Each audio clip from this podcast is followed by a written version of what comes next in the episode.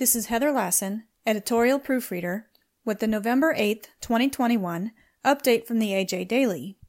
Today's update contains an announcement naming the newly elected Angus Board leadership, considerations for pasture recovery, and comments from National Cattlemen's Beef Association, National Farmers Union, and American Farm Bureau Federation on the passing of the Infrastructure, Investment, and Jobs Act.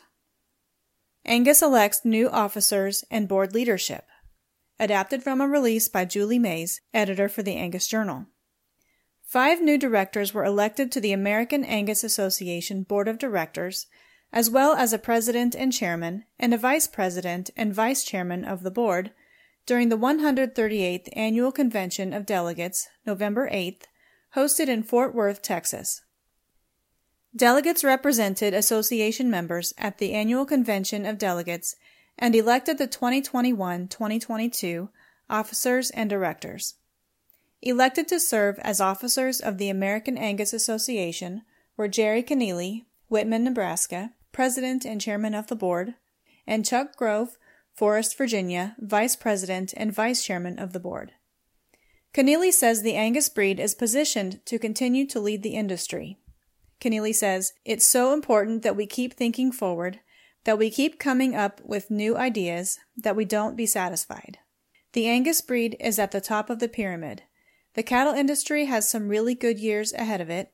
I'm excited to be in the position where maybe I can help keep us moving in the right direction. Elected by the board at its September meeting, Barry Pollard, Enid, Oklahoma, who is currently serving his second term on the board of directors, will be treasurer for 2021-2022. Elected to their first terms on the board of directors are Paul Bennett, Red House, Virginia, John Dickinson, Sacramento, California, Greg McCurry, Sedgwick, Kansas, and Lauren Wilson, Orleans, Indiana. Elected to his second term is Jim Brinkley, Milan, Missouri. To read more, go to angusjournal.net. Pasture Recovery Adapted from an article by Beth Doran, Iowa State University. Although recent rains have greened up drought stricken pastures in northwest Iowa, grazing is pretty well finished for this season. Begin repairing pastures for the 2022 grazing season with the following management steps. Save the crown. The crown is the plant's safety mechanism for survival. As the plant matures, the crown develops at the base of pasture grasses and legume plants. This bottom three or four inches and the roots are the bank account where plant sugars and carbohydrates are stored and used for plant growth and respiration. If the crown is damaged, the forage plant may die. Avoid grazing below a 3-inch stubble height. To learn more, visit angusbeefbulletin.com slash extra and select the Management tab. Bipartisan Infrastructure Bill is a win for the cattle industry. Adapted from a release by the National Cattlemen's Beef Association. On November 5th, the U.S. House of Representatives passed the Bipartisan Infrastructure Investment and Jobs Act of 2021. The National Cattlemen's Beef Association is pleased to see the passage of this bill as infrastructure investments are fundamental to the success of the U.S. cattle industry. NCBA Executive Director of Government Affairs, Allison Rivera, said regarding the passage.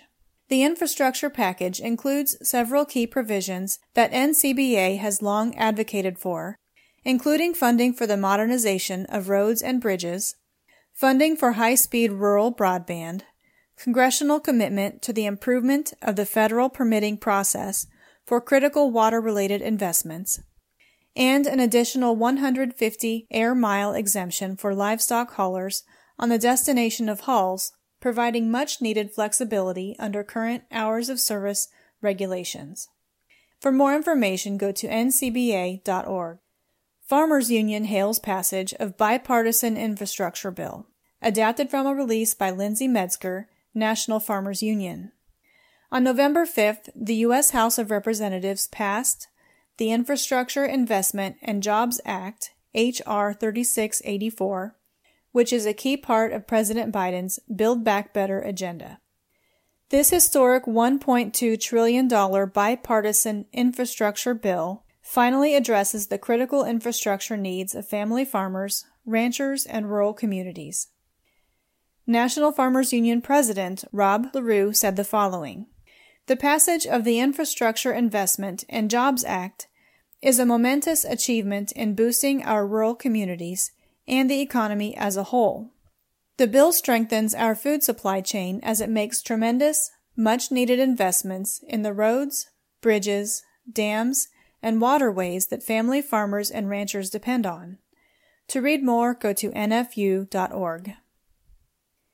Infrastructure Plan to Spur Growth in Rural America, adapted from a release by the American Farm Bureau Federation. American Farm Bureau Federation President Zippy Duvall commented November 5th on the bipartisan infrastructure package.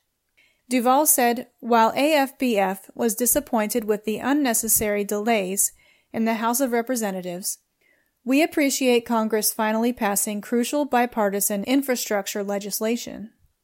We cannot afford to ignore the millions of miles of roadways, waterways, and railways rural America relies on to keep our country fed, especially as we see widespread supply chain challenges.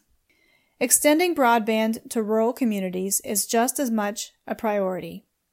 A quarter of America's farm families have no high speed internet access while working to meet the needs of a growing world. For more information, visit fb.org. The AJ Daily is compiled by Paige Nelson, field editor for the Angus Journal. For more Angus news, visit angusjournal.net.